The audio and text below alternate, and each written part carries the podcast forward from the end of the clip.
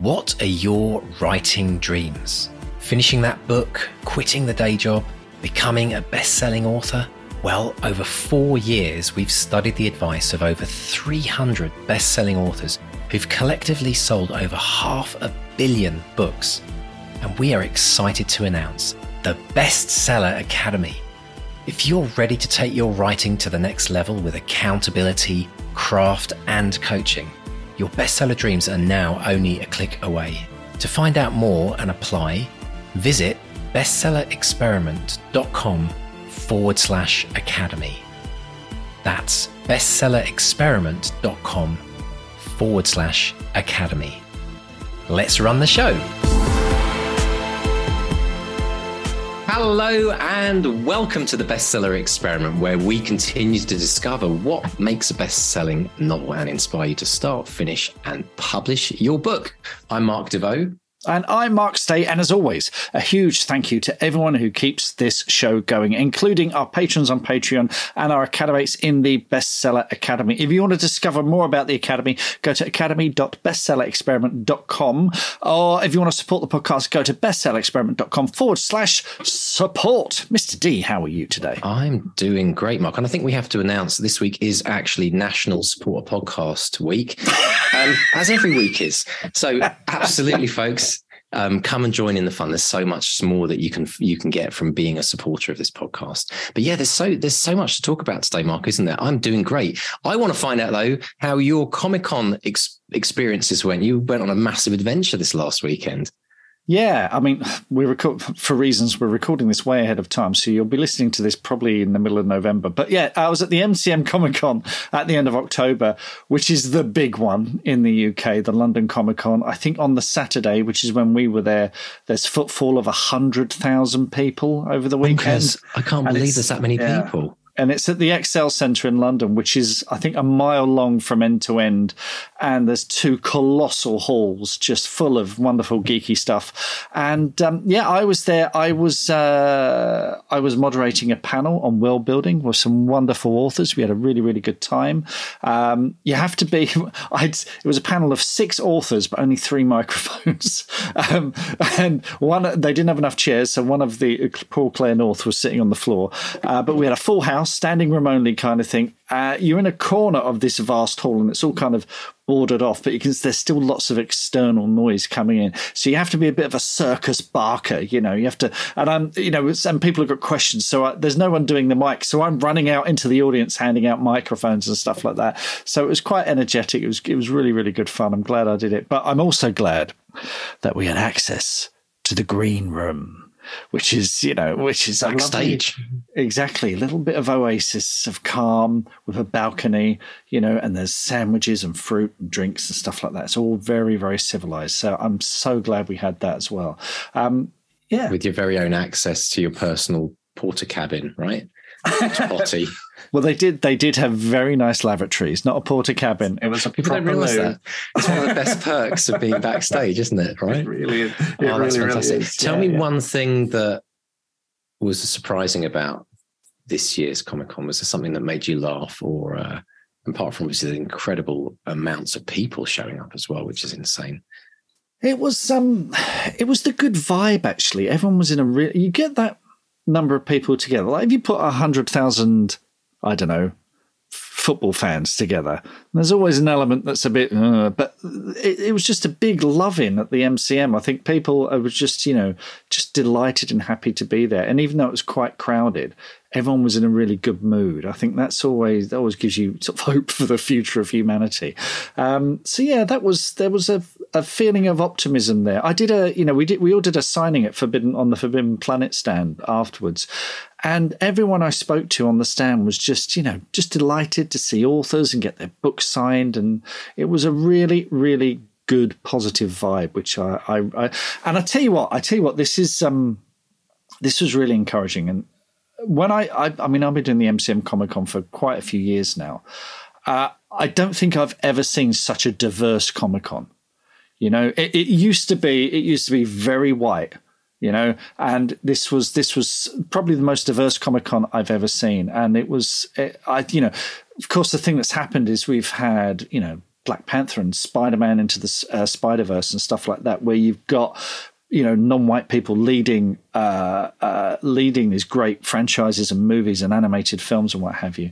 So it's um it felt really inclusive. It felt really like I say really positive. Really really you know particularly there's a lot of news at the moment, Mr. D. I'm sure you you know if you spend more than 20 minutes watching rolling news, it's like oh my god. So you know it was nice to just be in with a bunch of people who were you know being being geeky about the things that they love. That that was the thing that that gave me hope. That's brilliant. Oh, I'm glad to hear it because I do think I do think there's something wonderful when you get you get a group of people together who are all excited to be somewhere and and like you say it's a little bit of a break from reality. I always oh, yeah. used to think about conferences and, and festivals in particular like you know can we talked about that last week about leaving planet earth for a few days or just even a day.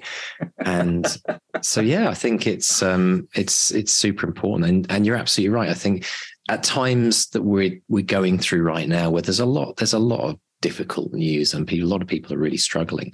I think that um it's even more important to find your tribe of people that build you up. Oh yeah. Um, that have good energy around you. Because I think there's a real right now such a challenge, isn't there? Like so many people are so down about everything that it brings everyone else down. And um, yeah, I think it's great. I think it recharges the battery, doesn't it, in many ways? Definitely. Definitely. Definitely. Now let's let's dive into our interview this week because we have uh, talking about a positive force and a positive energy. We have a oh, lovely, yeah. lovely guest this week, don't we? Tell us about uh, Tracey Lien. Tracey Lien, uh, she was born and raised in southwestern Sydney, Australia, uh, but she's been a reporter for the Los Angeles Times. She lives in Brooklyn, New York, and she's got a debut novel, All That's Left Unsaid, uh, which tells the story of a young Vietnamese Australian woman who returns home in the wake of her brother's shocking murder. And uh, we discuss all kinds. This is such a fun, fun interview. All sorts of great stuff. We talk about how she developed a writing habit. And listeners, long-time listeners, this will be familiar to you. Um, she talks about balancing an entertaining story with real-world issues, and why, very importantly, why readers don't owe you anything. Brilliant. So let's dive in and listen to the enlightenment of Tracey Lien. Tracey Lien, welcome to the bestseller experiment. How are you today? I'm doing well. How are you? I'm very good. Thank you. Uh, all the better for discovering your novel, All That's Left Unsaid, which uh, is just remarkable stuff. It's, it's beautifully written. And I think uh, a, a lot of it is, a, is to do with the protagonist who you kind of, you really get into straight away. But let's hear it from you. Tell us about All That's Left Unsaid and where, where it's come from. Okay, so All That's Left Unsaid is a novel that's set in the year 1996 in Cabramatta, which is a Vietnamese refugee enclave in Sydney, Australia. And the story begins when a 17 year old boy is beaten to death at a busy Cabramatta restaurant. When his older sister, Ky, returns home for the funeral, she learns that the police are completely stumped by her brother's case. About a dozen witnesses were present, and they all claim to have seen nothing. So she takes it upon herself to track down each witness to find out what happened. And with each chapter, you learn a bit more and get closer and closer to the truth. So there, there are elements of like a murder mystery there, but it also deals with, you know, refugee communities and the myth of the model minority and, you know, how it feels when you're sort of straddling two worlds. Yeah, Ky is fascinating to me because you, have written it in a very close third person. We're kind of right over Ky's shoulder, and it has this friendly, almost confessional feel. And she's our way into this family and friends in this community. Can you tell us about the choice to tell the story from Ky's point of view? Yeah, one of the pieces of advice that I was given when I was studying creative writing in grad school was have an active protagonist you know my my uh, advisor at the time like she was not um, prescriptive about a lot of things. She was like write whatever you want set it wherever you want in whatever genre but please just have an active protagonist. And when she said that a light bulb went off because i had been uh, writing short stories in class that were sort of like oh this person has a lot of feelings and they're reflecting and and but what are they actually doing? Are they actually kind of depressed and are not doing a lot? And we're just in their head a lot. And so the moment she said have an active protagonist, I was like, oh, I need someone who um, is actually doing things in this mm. world, who is actually interacting with people. And so I figured, okay, let's follow the, the sister of the murder victim. And let's make her a journalist as well, because I knew that Ky would be probably quite a reserved and anxious person. So I was like, how do I give her the tools to do something that would mortify most people, which is to track down the witnesses to your brother's murder? And having worked in journalism myself, and as a fairly reserved and quiet person normally, you know, whenever I put on my journalist hat, I felt a lot more powerful, a lot more capable. Um, and honestly, I was most of the time I was just afraid of letting down my editors, and so I would just do whatever it took. And so I was like, I'm gonna, just, I'll make her a journalist, and this way she's got that external element to to give her the strength, you know, to go and track down these witnesses.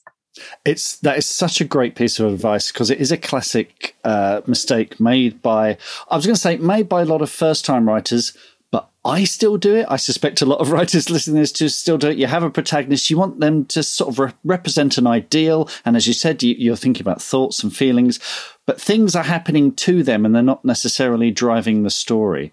And uh, it's um, it is like a, a, a light bulb going off in your head, isn't it? When you think, oh, actually, they can they can be an agent of change in this world, which is um, absolutely yeah, yeah, yeah. And, and they don't have to be like the superhero right? They don't have to mm. be, you know, when we think of uh, people talking about like a strong character, you know, we're not talking about someone who is invincible and mm. fearless. You know, Ky Tran is filled with uncertainty and doubt, and she is at times neurotic and petty and unlikable. Um, but the fact that she is willing to um, be an active participant in the world, that that things happen in the world because of her, that is what makes her an active protagonist. So for anyone who's listening, thinking like, but I don't want my character to be a superhero, they don't have to be.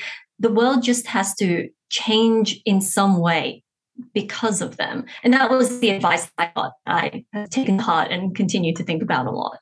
The other word you used there, which rang a bell with me, is unlikable. And very often you might get a note back saying, This character's unlikable. And it's often quite a misguided note because it doesn't mean being unlikable is a bad thing. I think some of our favorite characters in fiction are unlikable. I think what it generally means is they're kind of a bit boring and not doing anything. And, you know, to, to have a character with agency, to have a character, like you say, an active protagonist, sometimes they have to ruffle a few feathers and upset people. And that's, um, that's what Ky does in, uh, throughout the story. So, yeah. Yeah, I think it's about having a character that people can become invested in Mm. Um, and part of that is understanding why they are the way they are. So if you have a character who's just a bit of a jerk, consistently like a jerk, and you don't really understand why, and nothing seems to, um, you know, like nothing interesting really happens as a mm. result of their jerkery, then I think that's when people sort of lose patience. But they're like, wait, why am I following? Why am I giving my time to this jerk. So that I think there has to be some kind of reward, whether they are a very entertaining jerk or a very witty jerk, um, or there is a backstory that makes you understand why they are the way they are. And so you have a bit more sympathy for them. Absolutely. Now, you mentioned, you know, this is set in 1996. You said it's dealing with some pretty heavy issues as well, you know, discrimination against Asian Australians. Uh, but you, you've also said that it's important that it's a page turner. Can you talk about how you balance those two elements where you're you're dealing with some, you know, real history, real lives, real communities, but also putting a murder mystery in the middle of that as well? How do you how do you keep that balance even? It was really important to me that this novel didn't feel like homework to read. Right. yeah, sometimes you you you know that there's a book that you should read but the, either the way it's been marketed or the way you've heard it talked about, you're just like, I'll get around to it. I'll buy it. I'll put it on my bookshelf, and one of these days I will get around. And I I didn't want my book to fall into that category, even though a lot of those books, once you read them, you're like, oh, why did I why did I wait? You know, this is amazing. Um, and so knowing that I was going to write about issues of race and discrimination and um, you know the the struggles of this refugee community i was like these are all ve- these are very heavy themes to begin mm. with so how to how do i make it tempting how do i lure people looking at that and going like, oh, race uh, or racism. Um, and so I thought about the books that I love and the books that I can't put down once I start them. Mm-hmm. And a lot of them ended up being murder mysteries or thrillers. You know, I think of um, Thanh Nguyen's The Sympathizer, which is this incredibly intellectual book um, about Vietnam and American imperialism, but it's a spy thriller right. as well. And there's a great quote from him where he said a lot of novels that are historically or politically concerned tend to be long on mood and short on entertainment. Right. And I wanted to write a novel that could do both. Um, and again, that was another light bulb moment where I'm like, oh, I can write about you know my feelings and um and all all the, the moody aspect of things and have it not be a slog you know mm. if if I sort of play my cards right, if I'm very uh, deliberate in how I structure this and in the type of story I want to tell. Um, because ultimately, I knew I wanted to tell a story that challenged the myth of the model minority and mm-hmm. would explore these themes. But I could do that in any number of ways. I could have written an epic poem. I could have done a short story collection. I could have, you know, uh, done it in a series of limericks. um, and so it's like knowing that I have all these options, why not choose the one that would actually engage readers and would hopefully get my ideas across? And so for me personally, I love murder mysteries, I love crime thrillers. And so I, I chose to learn from those. Fantastic. Now, you mentioned earlier your background in journalism. And we love talking to journalists who've become novelists because they tell us the same thing every time, which is their background in journalism has really helped them as a novelist because they're used to deadlines, they're used to rewriting, they're used to honing it down. Can you tell us, uh, you know, how your journalism has helped you as a writer? Yeah, that's a great question because when I first quit my job in journalism to go and study creative writing at the University of Kansas, I was worried that my journalism background would hold me back because in journalism, you're not allowed to make things up. And in fiction writing, that's the name of the game. and so I would sort of be looking over my shoulder as I was writing fiction, like scared that the fact police were going to come get me. I was like, oh my goodness, like, what am I doing? This isn't allowed. Um, but then once I got over that, I realized that a lot of the skills from journalism transferred wonderfully. Um, so, for example, the discipline of writing every day. You know, as a journalist, if you only wrote when you were inspired, you'd get fired like pretty quickly. And so, you know, when I set out to write this novel, I was like, okay, um, what's the shortest novel? It's like 60,000 words ish, which is around 200 pages. The longest thing I'd ever written as a journalist was maybe 3,000 words long. So I was like, how do I uh, that's that's a really intimidating word mm. count to hit. So I was like, just just write every day, a little bit every day. And I set the bar really low for myself. I set 300 words, which Brilliant. you know you you text more than 300 words a day. um, and in the early days, I was really strict about it, where I would actually stop at 300 words, even if I was midway through a sentence, because I was like, I'm going to have more gas in the tank for tomorrow. Right know, I want to leave gas in the tank. And I don't care if I feel like I'm on a roll, even if I feel like I could write 3,000 words today, I'm not going to do it because I'll probably feel depleted tomorrow. So it was about building a habit and I wanted to spend more days writing than days spent not writing. now, listeners are going to think we've set Tracey up or we've prompted her to do this because, Tracey, I don't know if you're aware, on the podcast, we have a thing called the 200 word a day challenge. And it's like you've just repeated back to me the things that we've been saying for about three years on this podcast about creating a habit, having a, you know, setting yourself. Uh, I mean, we have 200 words a day, 300 words a day is absolutely, you know, perfect. So, yeah, and it really works, doesn't it? It really, really does work. Right, because once it becomes a habit, it's no longer daunting. And when mm. something doesn't scare you anymore, you develop confidence. And once you have confidence, you have momentum. And once you have momentum, before you know it, you've hit a first draft. And whether or not the draft is any good is beside the point. It's like you have done it, you know, and now you can go back and revise and uh, turn it into the thing that you ultimately want it to be. So discipline was one of them. The other was, you know, I learned the hard way as a reporter that your readers don't owe you anything and they will abandon your story the moment they lose interest. Um, and so when I was a reporter, the thing I disliked the most was at the end of each day, we'd get the uh, like the charts that would show us the reader numbers, like which article got the most views. Oh, really? And I would spend weeks working on a big feature and think this is so important. I've put so much into this, only to see it at the bottom of the charts because no one read it or no one like got past the first uh, first few paragraphs and it'd be like a dagger to the heart. But what I realized was just because I think a story is interesting doesn't mean everyone else will. And it's my job to make it interesting. So that could take the form of, you know, a lead that just grabs the reader, like a hook that, you know, really grabs someone. It could be a rendering of a character that's so colorful that people can't look away. Like sometimes, you know, you, when you start an article and you're like, this person sounds like a trip, like I need to keep reading. Um, sometimes it's just the presentation of information that's so important that people don't want to abandon the story.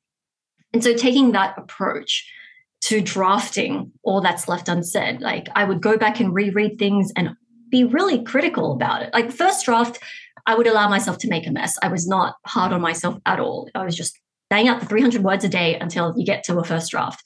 But when I went back to revise, that's when I really scrutinized right. everything and asked myself, okay, if I'm losing interest here, like if I sort of just speed read that, that's a bad sign. Right. You know, like, does this need to be here? Or if I would end a chapter and feel, okay, I can close the book now. That was a bad sign as well. And I would just ask myself, how do I leave the reader wanting to turn the page more. And again, this came back to like I didn't have to figure this out just in my own brain. I could look to examples. You know, I could pick up, you know, Jane Harper's The Dry and just look at how she did it. I could pick up Trent Dalton's Boy Swallows Universe and see how he did it. Um, there are already so many examples that we can learn from. And you know, it was such a like valuable source of inspiration. So, sort of merging the journalism um, I guess, the, the revision process of a journalist with doing research and reading um, what's already out there. That that is absolutely. I I had no idea that journalism had that facility and that it was that forensic. You could learn at which paragraph people were dropping out, and I think it's something that novelists we kind of i guess the closest we get to that is when we we ask beta readers or editors to look at our books and they will give us feedback on that. But of course once the book is out in the big bad world there's there's nothing we can really do. So that's a great great discipline to uh, to develop as well. That's that's absolutely terrific. Um, now i want to talk about the fact that very often I'll I'll speak to people on the pod, authors on the podcast and I'll say, "Oh, you were always a writer from a young age." And they go, "Yes, as soon as I could write, I was writing stories." But that that wasn't the case with you, was it, Tracey? Not at all. And sometimes a bit I'm a bit embarrassed to admit that I wasn't much of a reader growing up. Um, and I would feel like these days, I feel envy when I read profiles of other authors and they're like, yes, I used to get lost in books, you know, as a child, or you know, I was born with a pen in my hand, or I was obsessed with writing stories from the time I was four. And I was like, oh, I was watching a lot of reality TV and talk shows and you know, like there are whole plot points or like storylines from the Oprah Winfrey show or The Bold and the Beautiful that I have like it's just in there in my head and I can't get rid of it. Um, so I think there are two reasons why I wasn't really much of a reader as a kid. First is my parents were refugees from Vietnam and they're fluent in Chinese and Vietnamese, but not in English. And so we didn't have English language books at home. Um, and your bedtime reading wasn't really a thing. So I, I didn't develop that habit early on. But I also know a lot of you know, children of refugees who are avid readers. So, like, what's my excuse then? And I think it was that I got my storytelling fix from television. Mm. It was easy, it was accessible. Um, and there was no one at home judging me. You know, there was no one telling me, you really should pick up a book instead of watching TV. It was, you know, the TV was a very effective babysitter for after school hours. um, and so, you know, if you were to watch The Bold and the Beautiful, it's it's dramatic, it's scandalous. Um, it really scratches that storytelling itch. Mm. Um, and then if you were to watch like Judge Judy, Neighbors, again, it's sure, maybe it's not the most nutritional kind of storytelling, but it did the job for me at that time. And so, um, yeah, I just didn't read a lot. And then the books that we were uh, tasked with reading at school, like there was a lot of Jane Austen. Right. And while I uh, I now have an appreciation for Jane Austen and Pride and Prejudice, I remember when it was assigned in I think maybe year 10, I was just baffled. Like that first line, you know, it's a truth university of knowledge, blah, blah, blah, blah. And I was like, what? Like, I'm this 16 year old from Southwest Sydney. Like, w- what is this? and so I felt really dumb a lot of the time. And it was a very frustrating experience to be reading these books that I found unrelatable. Oftentimes, I didn't really understand what was going on.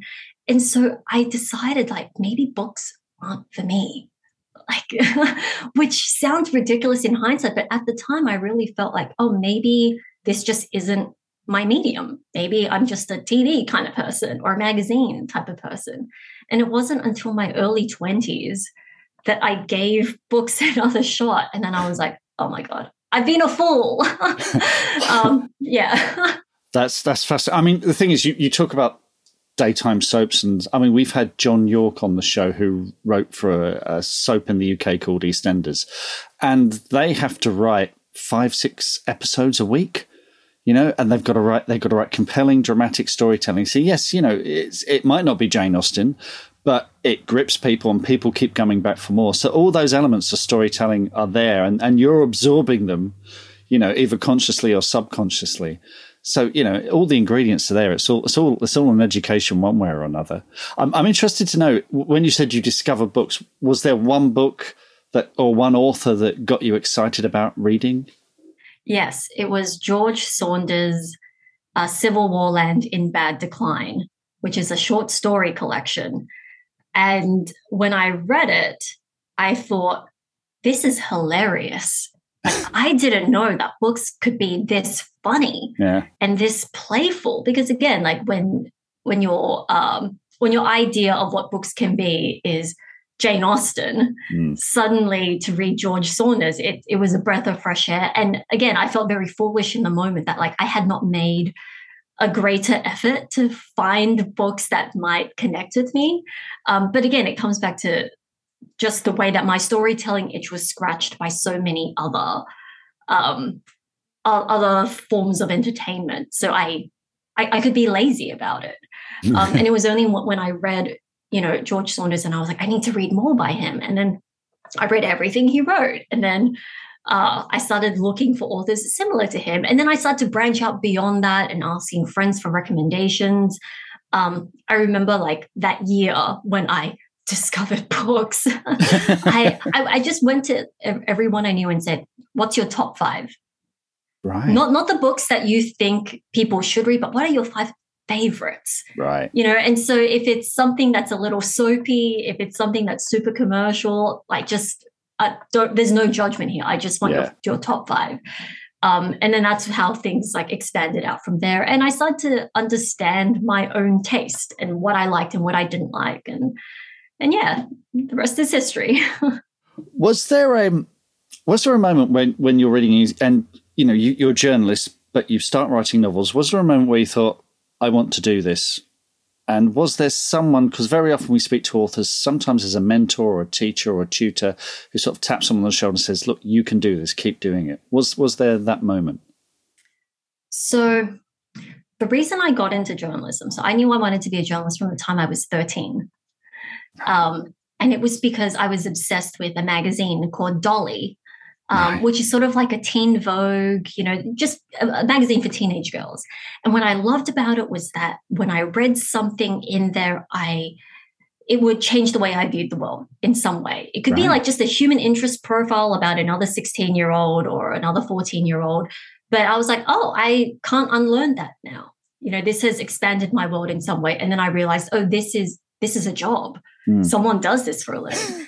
and so that's why I got into journalism and ended up at the LA Times, which was a wonderful place to work. I the training there was incredible and I, I had a lot of fun there. But then when Donald Trump became president, the job changed a bit, um, where every day was there was a new crisis. Mm. And the stories I was working on, I, I no longer felt that, oh, perhaps this could be the thing that changes how someone sees the world. You know, because every day it was just a new crisis. I, I felt like I was treading water. Right. And that's when I was like, I I don't think I want to do this anymore. And around that time, I had been taking a creative writing class with a view of improving my journalism. Right. And an editor of mine at the LA Times who is absolutely wonderful and always like cared about what we as reporters wanted for our careers. He was like, you know, have you thought of leaving journalism to get an MFA? And I said, What's an MFA? and he said, Well, it's a Master of Fine Arts. Um, and, you know, if you have one, you can teach. But also, MFAs, like you could use it to study creative writing, you could use it to study fiction. And you seem to be enjoying this creative writing class you're taking on the side. Mm. You know, it, it could buy you some time to figure out what you want to do next. And so that that was it all happened pretty fast. Like I think he told me about the MFA in September and then I was applying in November. Right. And then I found and then I found out I'd gotten in the following February. Um, so it was very fast, but yeah, I, I'd say it was it was those the combination of those events that sort of led me down this path. Brilliant, absolutely brilliant. Now, as I'm also fascinated because you you know you're working in the journalism world, but you don't have any contacts in the publishing world, and this this is going to be very familiar to a lot of our listeners. And You've told us before the recording how you got your agent. And again, listeners, we have not prompted Tracey to tell us this. This this is something again we've been telling. It's a little nugget of advice we've been telling people uh, for years. Uh, how did you find? How did you get a list of agents? Tell us how you did that. So I found I looked for novels that I either really loved or were in a similar genre to what I was writing. Then I flipped to the back and went to the acknowledgements section because if a if an agent is even competent, they will be thanked in the acknowledgement section. So I would find the name and then I'd Google them. Sometimes they have a website, sometimes they have a listing on like a publisher's marketplace kind of uh, exchange. And then I would look to see are they saying that they're looking for something in particular? Mm. Um, and then I would craft a query letter, which is um, I'm not sure if it's the same in the United Kingdom, but in America, which is where I did my querying, um, it's a letter that's about three to four paragraphs mm. long, um, where opening paragraph, you just try to hook them with what your novel is about. Second paragraph, you expand on it. Third paragraph, you perhaps compare it to other novels that are already out there, which is a very daunting thing to do because mm you know, I had this unpublished manuscript, and here I was saying, like, well, if you like Celeste Ng and Nguyen, like Pulitzer winner Thanh Nguyen, you might like. I was like, man, I'm I am embarrassing myself. Um, and then you want a, a, line in there that explains to the agent why you're querying them in mm. particular, so that it's not just some generic email blast you're sending out. Um, and here's where my journalism skills came in handy again, which mm-hmm. is that as a journalist, anytime I wanted to do a story, I had to be able to pitch it to my editor. Like I couldn't just go off and write it. I had to pitch it to them. And oftentimes they'd be like, okay, make it quick. and then if they liked it, they had to be able to pitch it to the section editor. Right. So it had to be snappy enough that they could remember it and then pitch it. And that section editor, if they wanted the story for the front page, they had to be ready to then pitch it to another team. And so anytime I had an idea for a story, I needed to be able to synthesize it, mm. give an elevator pitch, which I think can be very hard to do, especially if you've written a novel, you've written 60,000 words, 80,000 words. Give me a 15 second elevator pitch mm. on your novel. And it's like, oh, panic mode. And I remember when I first started trying to tell friends about my novel, I would say, well, you know, it's set in this neighborhood in Australia, which used to have like this heroin epidemic, but there were also a lot of refugees there. And in 1996, there's this woman and her bro and I could just see my friend's eyes like glaze over. And I was like, okay, I need I really need to work on this. Um, and so I, I I worked on it and I I, I, would write out a summary and then I would like, okay, let's try to get that short, get it like get it snappier. Let's scrutinize every word until I got it down to, you know, when a 17 year old boy is beaten to death at a restaurant, his older sister comes home, yet the idea. And so that then made it into my query letter. And my agent, once I spoke to her, um, and I asked her, like, what was it that, you know, that drew your interest? And she said, well, it was what you wrote in your query letter. Like, I, I had to request your manuscript after seeing how you pitched it. Wow. Um, so yeah, I think that the journalism skill of pitching definitely came in handy there. Absolutely brilliant. That's that's gold. Thank you for sharing it, Tracey. Appreciate it. Now, having been through the publishing process, uh, what are the biggest lessons that you've learned, and is there anything you would do differently next time around? Um, I wouldn't do anything differently because this has all led me to having my novel published. So I think that is probably the right answer for me. in terms of what I've learned, it's it's a similar thing to what I learned in journalism. So I think it just sort of reinforced um, this idea of being open to revision because revision is where revision is where the writing really happens. Mm-hmm. You know, I I have so many writing analogies, all of which are probably confusing and not great. But the, the, way I, I think of the first draft is you're you're digging for clay. You know, you're you're a ceramicist. You are only you're simply digging up the substance that is known as clay. And your first draft is that pile of clay that is not shaped into anything yet, but it's the substance of what your story will be. And then revision is where you start shaping it and taking the clay and molding it into a vase or a sculpture. Mm. Um, and with each round of revision, you're refining it more and more. And sometimes you're perhaps destroying it only to do it again. Yeah. Um, and I did that a lot as I was writing. And then once I had sold the manuscript and I was going through revisions with my editor at HarperCollins, it felt like more of that. You know, it felt like like someone coming in and saying, you know, you've done a good job of creating this vase, but I could see it's going to chip over there. I could see there's an air bubble there. It'll explode in the kiln if you put it in now. you know, like these are the th- let's go back and like undo a, a, couple of things and add a couple of things. Um, so yeah, it's it's a very um, like revision is super important. Fantastic. Now I've looking on your Instagram I saw that you've been using a series of adorable dogs to promote your book. Uh, first of all, uh, folks, uh, we'll put a link to Tracey's Instagram in the show notes. You can check this out. Um, what brought that about? I mean, uh, and did it work? Do you think? I mean, dogs are the best people. and um, so I, I dog sit a lot for my friends. So I personally don't have dogs, but mm-hmm. all my friends do. So I'm the go to dog sitter a lot of the time. And you know what I get in exchange for that is I I use my friends' dogs for content purposes. I'm like, okay, you want to stay here, you better earn your place. Please sit here with a copy of my novel and now smile and be adorable. Um, whether or not it works, I have no idea, but it delights me. And I think that that's worth it. Fantastic. And what's coming next from you, Tracey? What are you working on now? So I'm working on a second novel, but I am in that clay digging stage where I don't really know what this will look like, but I am trusting in the process. It worked for the first one, so I'm hoping it'll work for a second one. I'm sure it will. Absolutely fantastic. Uh, folks, all that's left unsaid is out there now. Grab your copy. It's getting the most amazing reviews. Uh, Tracey Lien, thank you so much for speaking to us and hope to speak to you again very soon. Thank you so much for having me that was such a wonderful interview, Mark. And I think for me, it was really good to be reminded of the simplicity of, you know, and I say simplicity in quotes, but this idea of, you know, if you want to find that dream editor, if you want to find that dream agent, there's clues in every single best-selling book out there in the acknowledgement section, right?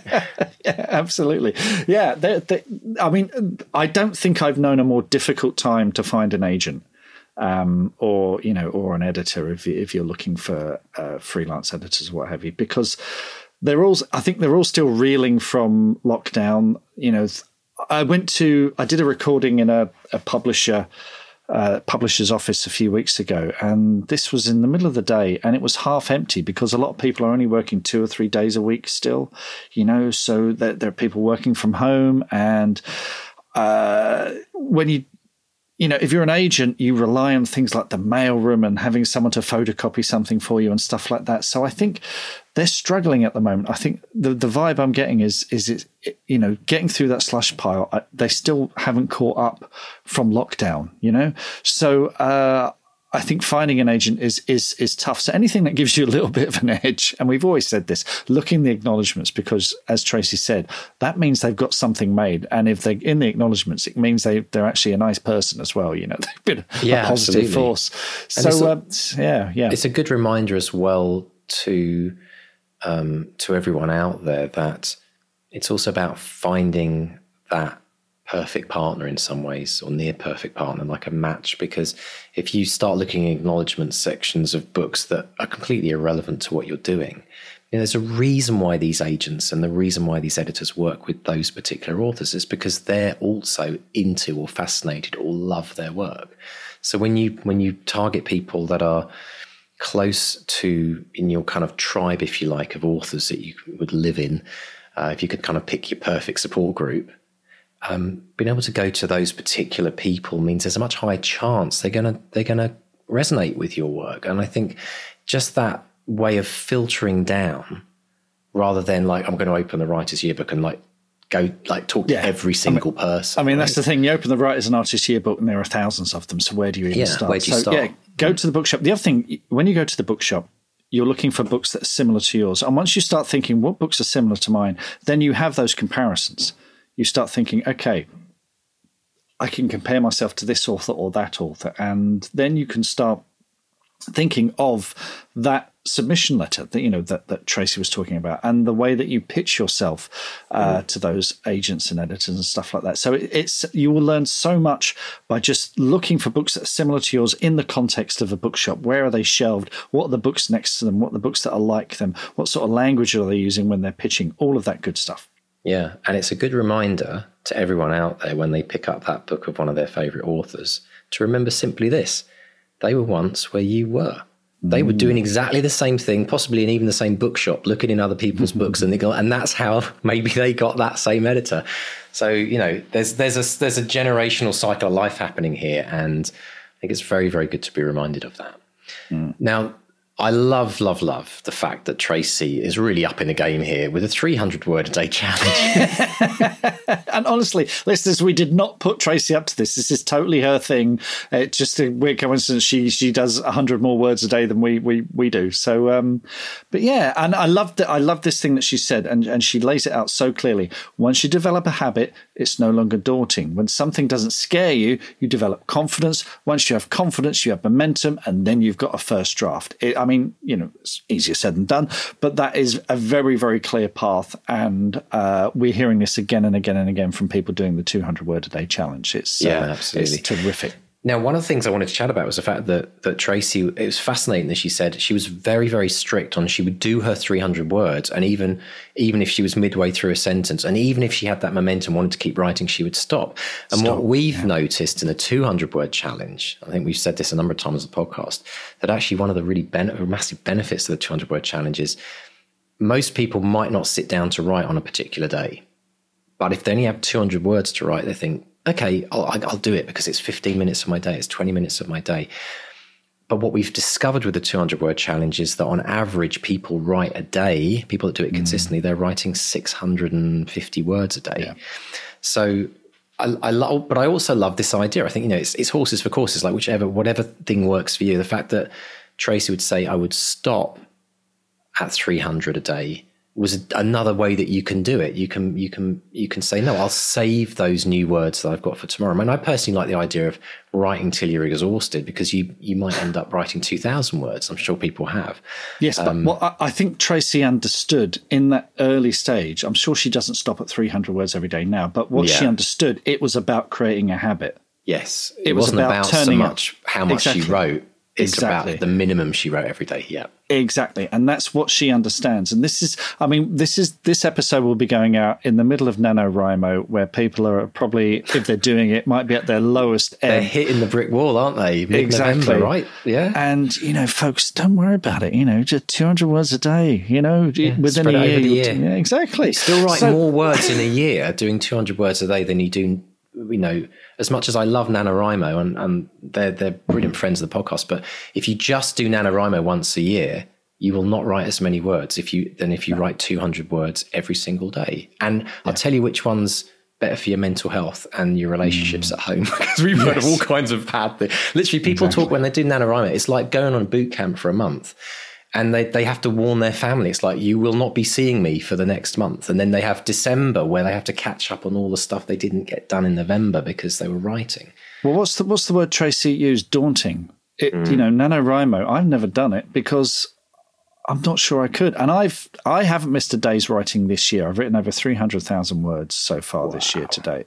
Um, and that doesn't seem daunting to me at all. But the idea of taking a month out and doing that many words every day, and I've been doing this for yonks. You know, I've got six books out and more on the way, and a couple of films. And I think, oh god, that's hard. That's really, really hard. So you know, it is daunting. So 200 I, words, 300 words feels a lot more doable. Yeah, I think. Well, I think also NaNoWriMo is brilliant um, if you've not been writing and you've got all this mm-hmm. pent up like oh i've not been writing for a year or yeah, two years or so.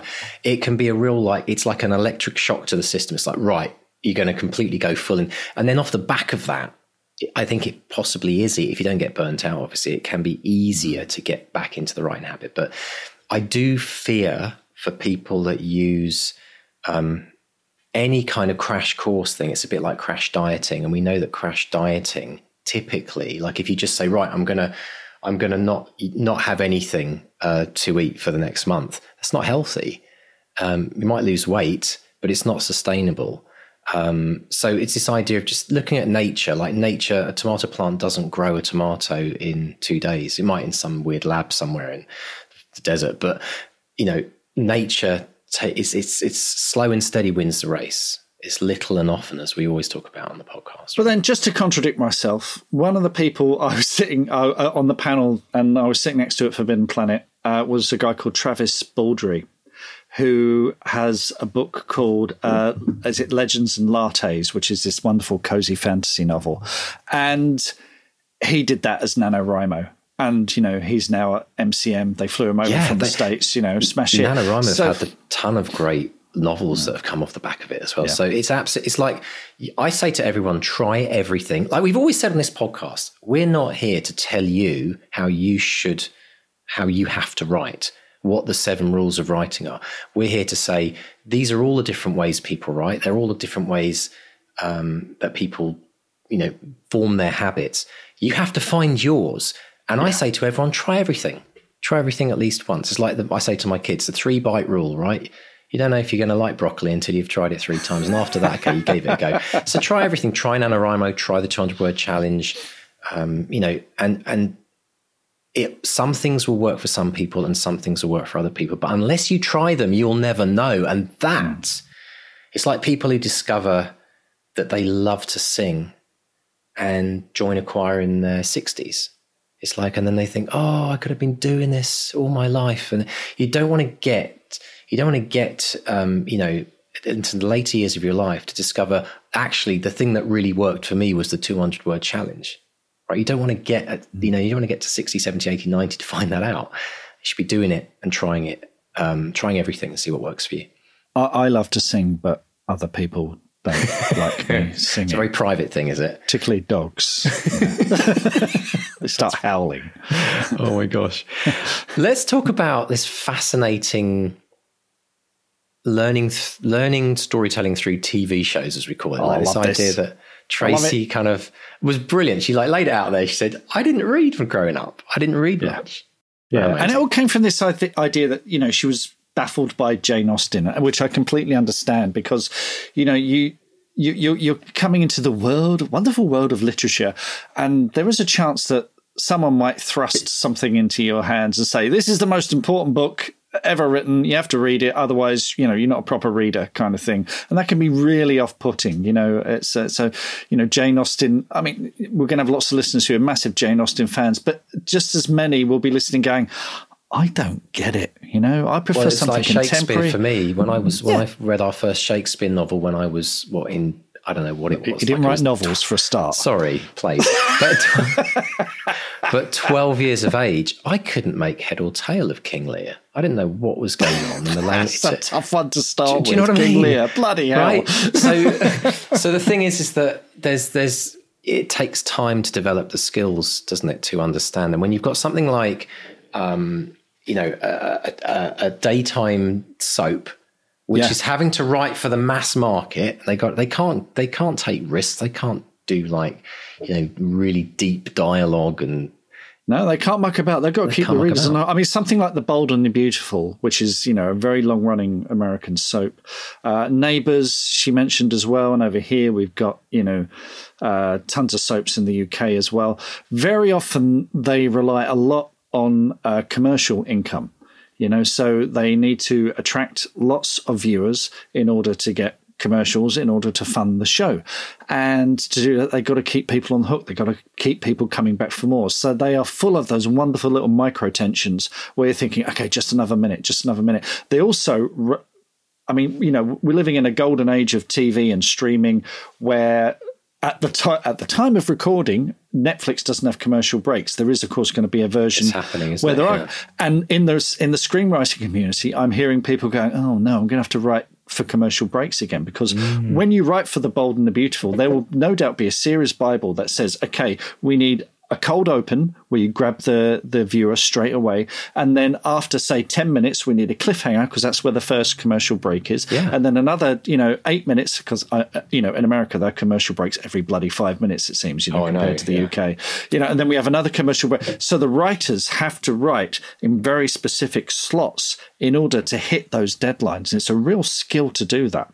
So, uh, you know, they are the masters of keeping people on the hook. Same with Oprah and Judge Judy. You know, that, I mean, you know, these are all dramas that have the you know they purport to be real but they are in fact working to that same kind of model where they're they're keeping you on the hook you've got to you've got to keep um You've got to keep people coming after the commercial break because that's when they leave the room to make a drink or go to the loo, and you've got to have Yeah. them want to come back afterwards. You know, It's kind of interesting as well to think about how commerce actually dictates how people have to write. Isn't that fascinating that we we have to make amendments to ensure that they have some kind of economic model to make what they're doing viable? I think it's it's it's it's sad in some ways because you just want people to write. I think that's been one of the beauties of streaming media that people could just that you could just write. It, you know, I mean, with the Netflix, I was watching Ted Lasso the other day. That really random episode where Coach, um, uh, Coach, what's his name? Uh, I've, I've, I, you I watch guy. it and I can't The- remember the, the- guy with the beard. He's just wandering Beard- around Coach London, Beard. isn't he? Coach Yeah. Beard. That's his name. Thank you, Mark. Coach Beard. Everyone's like shouting, Coach Beard, for God's sake. It's the really random one where Coach Beard just goes like off on some weird trippy adventure and it's completely out there. But it was I watched it and I thought that felt that felt a lot longer than a normal episode. It was like 43 minutes compared to the it was, usual yeah. half an hour. You can't they could they won't be able to do that in the future with with commercials because it doesn't fit into the mold. But Well, that's an Apple show, and actually, sorry, you're Apple- right, Apple, yeah. Yeah, Yeah. Apple. I don't think are, are thinking about a commercial model. Not Did- yet. did- not yet. Not Well, yet. either here's the thing. Here's the thing, folks. Watch this space. Netflix are having to do this model because they find themselves in a situation where they it dictates that they have to do it. It's like Twitter and all the rest of it going on right now. People are changing their models of charging for content. Hmm. Netflix are either going to live or die by this decision, I believe, and regard, regardless of what happens, if if they live by it, then everyone else will switch to a similar model. If they're seeing Netflix doing brilliantly well because everyone's happy with it, so it's gonna it's gonna dictate, I think, the future of the future of streaming. It's going to be a really interesting play. But my goodness me, I want who knows? Who know, will Netflix be around in five years? I mean, uh, you know, I think, life, I think they will. well, life cycles to everything. I, I remember working with the guy that set up one of the DVD by post services that actually eventually was bought by Amazon Prime. Hmm. Well, that DVD by post service is no longer no longer with us. working. Yeah, exactly. But anyway, folks, so much more to discuss in the extended edition of this podcast. We're going to be talking about balancing story and the message. We're going to be talking about the importance of pitching and uh, the elevator pitch and query letters. And we're going to talk about the fact that readers don't owe you anything and mm. dive into this discussion that uh, Tracey mentioned about uh, the reader statistics that she got and how we know in our world as as book writers, as novel novelists, you know how that information is there, but we can't get access to it.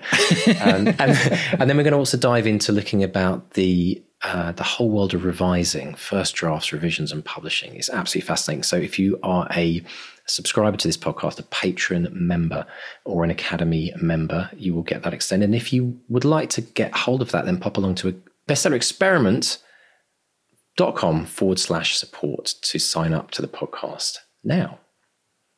So, Mark, what's been happening on wins and social media this week? Oh, it's been wonderful stuff. Now, you remember a couple of weeks ago, uh, Thomas Dunn, uh, one of our listeners, he had heart attacking two cardiac arrests. I checked oh. in with Tom, Tommy, and he says, I'm on the long road to recovery. He says, but the bonus is more writing time. So, so I love his positivity. exactly. Out of every travesty, right? Wow.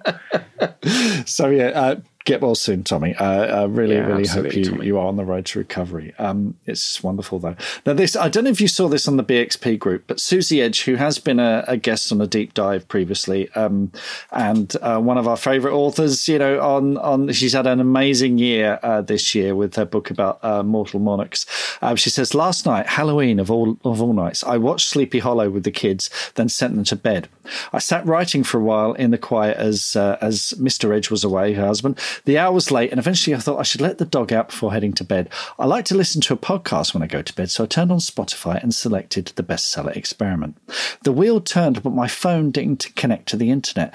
It often happens, so I gave up. I put the phone in my back pocket, and without turning on any lights, I went through the house to the back door to let the dog out. I live in the middle of nowhere, so it was pitch black and silent.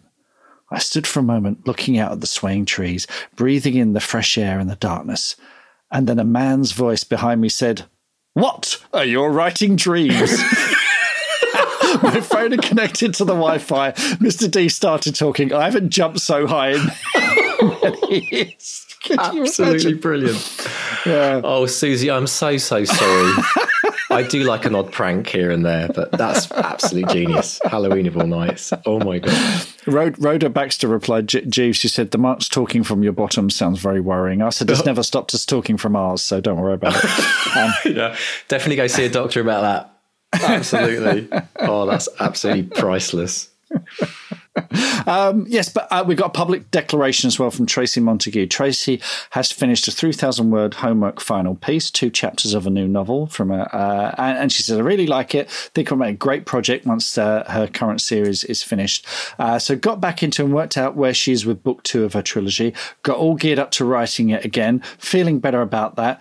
Um, but it doesn't sound like much, but I've worked on it every evening after work. So she's making a public declaration. She's going to finish book two's first draft by March, the end of March 2023. If nothing else, it'll help me get a bloody move on. Tracy, that is in the diary. I put it in the diary with a reminder. So you'll be hearing from me at the end of March 2023. and, you know, it, it, does work. And Tracy's first book is an absolute belter. So really, oh, really looking Good forward to that, Tracy. Awesome stuff. Fantastic stuff. And uh, Kay Vincent on the Academy, she's, she's put, wow, an actual proper writing win. I've just received an email telling me that I'm a successful shortlisted entrant for the Avon and My Weekly Short Story competition, which I entered in August, but didn't hear anything back from them by their September deadline. So she says, I'm a bit stunned. So congratulations, Kay, for making the shortlist, and fingers crossed that there's a win on the horizon oh, for you. Amazing news. Fantastic. Brilliant stuff. So, listen, folks, if you've got any wins you'd like to share with us, we'd love to share it with the world and inspire other writers. So, just pop along to the Bestseller Experiment website and click on the contact button, and you can fill out that form there. Mark and I read every single email, and we try to respond to everyone. Um, and uh, whilst you're there, click on the newsletter tab and sign up to the podcast newsletter, where we'll send you an overview of every episode that we've recorded, what we've learned, what you can learn too. and um, all the great, great like links of things coming up as well. And Mark, how can people find us on socials? Social media Facebook is Bestseller Experiment, Twitter and Instagram is at Bestseller XP. And just to say, look, we, we've had some absolutely cracking deep dives recently. These are for patrons as well. So we had Susie Edge talking about TikTok. We've had one on ADHD for ADHD Awareness Month. We've had one on screenwriting. We've got one, uh, in fact, it might be out by the time you listen to this, a deep dive on forensics, which if you're a crime or thriller writer, you are absolutely want to want to going to listen to. Um, so yeah, do check these out. There's hundreds of hours of extra material, all for the taking. Absolutely. And folks, why do we make these deep dives? Well, we make these deep dives to encourage you to subscribe to this podcast. Yeah. And why do we encourage you to subscribe to this podcast?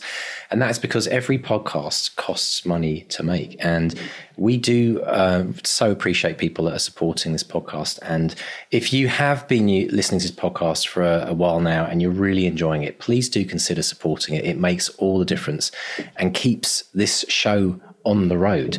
Um, mm. Also, if you haven't tried it yet. We talked about it in the interview today with Tracey. But if you want to get the habit of uh, writing for a lifetime, try the 200 word challenge. That's at 200wordchallenge.com. If you tried it before and you need a bit of a pep, you know, if you maybe, you know, fallen off the NaNoWriMo bandwagon, a good cure for that is get your 200 words and get, come and come and uh, start it again. It's there and it's available and it's free for everyone that does it. Um, 200wordchallenge.com. And finally, if you're interested in joining the academy, uh, please do have a listen to uh, all the incredible academy stories that we're giving you on the podcast, telling you about the amazing journeys that everyone's going on. And you can find out more by visiting academy.bestsellerexperiment.com. So, Mr. Stay, have a fantastic week this week. Can't wait to chat more very, very soon it's a goodbye from Mark 1. and a goodbye from Mark 2. Bye. Goodbye.